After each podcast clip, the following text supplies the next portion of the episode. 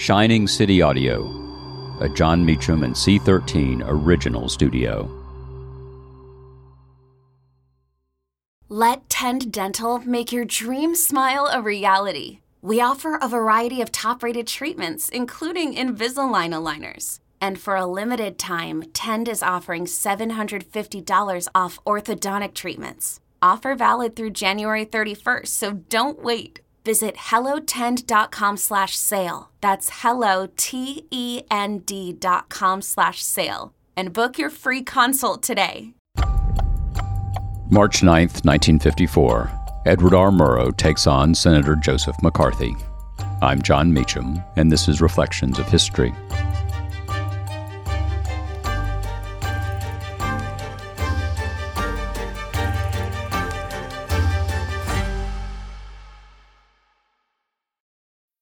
This episode is brought to you by Bumble. So, you want to find someone you're compatible with, specifically someone who's ready for a serious connection, totally open to having kids in the future, is a tall, rock climbing Libra, and loves rom coms with vegan pizzas on Tuesdays just as much as you do. Bumble knows that you know exactly what's right for you. So, whatever it is you're looking for, Bumble's features can help you find it. Date now on Bumble.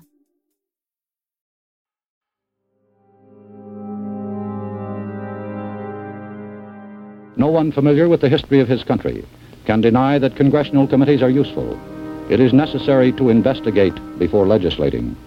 But the line between investigating and persecuting is a very fine one, and the junior senator from Wisconsin has stepped over it repeatedly.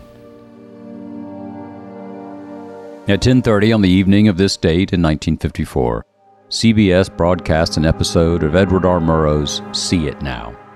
Its subject, the red baiting Senator Joe McCarthy, its means of storytelling, images and recordings of McCarthy's own words. At the conclusion of the report, Murrow spoke more in sorrow than in anger. He said, We must not confuse dissent with disloyalty. We must remember always that accusation is not proof and that conviction depends upon evidence and due process of law. We will not walk in fear one of another. We will not be driven by fear into an age of unreason if we dig deep in our history and our doctrine, and remember that we are not descended from fearful men, not from men who feared to write, to speak, to associate, and to defend causes that were, for the moment, unpopular. Then came Murrow's final words. The actions of the junior senator from Wisconsin have caused alarm and dismay amongst our allies abroad and given considerable comfort to our enemies. And whose fault is that? Not really his. He didn't create this situation of fear, he merely exploited it, and rather successfully. Cassius was right. The fault, dear Brutus, is not in the stars, but in ourselves. Good night, and good luck. A few Mondays later, on the evening of April 5, 1954, President Dwight D. Eisenhower walked down to the new broadcast room in the White House basement. Featuring a handsome desk, special lights, and large prompters, the studio offered the president a convenient venue to address the nation. He had decided to try something new, a more casual speech without a full text. He would be seated on the edge of the desk, a few notes in hand, and look directly into the camera, a fireside chat for the television age. His theme, like Murrow's, was fear, or more precisely, how America should fight fear with faith. Eisenhower is usually remembered for two rhetorical moments. The first dates from June 1944, when he drafted a letter accepting full responsibility in the event of the failure of the D Day landings against Hitler's Fortress Europe. The second came in his January 1961 farewell address, warning against the military industrial complex. His April 54 speech about fear, which falls about midway between these landmarks, appears at first glance to be a forgettable presidential address, or at least a routine one. The remarks repay consideration, however, for in them Eisenhower describes the habits of heart and mind necessary to survive the strains and the stresses of life in the Cold War. He said, We are concerned about the men in the Kremlin. We are concerned about the atomic age. We are concerned about the loss of our international friends in exposed areas of the world, the loss of them to the communist dictatorship. We are worried about communist penetration of our own country, and we are worried about the possibility of depression and the loss of jobs among us here at home.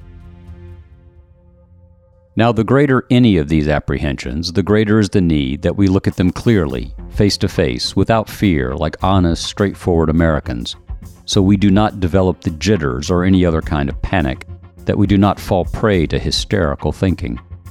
Sometimes you feel almost that we can be excused for getting a little bit hysterical, because these dangers come from so many angles, and they are of such different kinds, and no matter what we do, they still seem to exist. Communism seeks to divide us, to set class against class, good people against good people, when those good people should be standing together in defense of liberty and against communism. Because of that, we must take counsel among ourselves and stand together and let nothing tear us apart. To have a free, peaceful, and prosperous world, we must be ever stronger.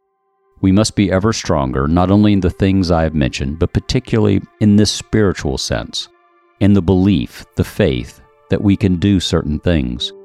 We must have the faith that comes from a study of our own history, from the inspiration of leaders like Washington and Lincoln, and what our pioneering forefathers did. Eisenhower concluded It is the American belief in decency and justice and progress, and the value of individual liberty, because of the rights conferred upon each of us by our Creator, that will carry us through as we study and plan these things. There must be something in the heart as well as in the head. So, as we do this, as you and I approach our problems in this way, I assure you we don't have to fear. I don't mean to say, and no one can say to you, that there are no dangers. Of course, there are risks if we are not vigilant. But we do not have to be hysterical.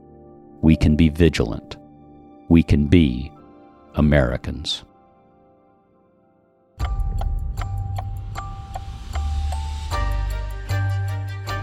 Thank you for listening to Reflections of History, a creation of Shining City Audio, a C13 Originals and Jon Meacham studio.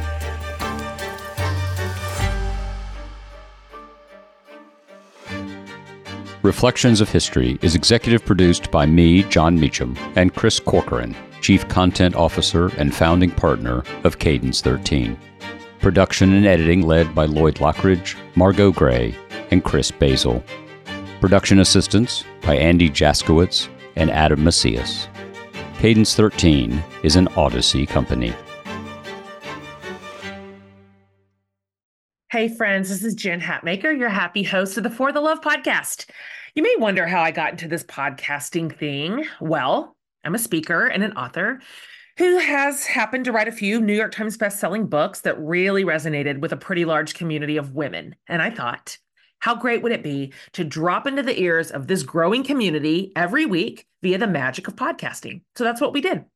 And I'm delighted to say we've been able to spark a bit of delight and uncover some hope and talk with great people about the big and small things that we care about and that affect our lives on the daily. So I'm thrilled to invite you to join me every Wednesday for new episodes of the For the Love podcast, where you'll hear the most incredible conversations with some of the best people on this planet. We're going to bring you moments of connection and laughter and hot takes on the things we care about going on in the world. So listen to and follow For the Love with Jen Hatmaker a Four Eyes Media production presented by Odyssey. You can get it on the Odyssey app or wherever you get your podcasts.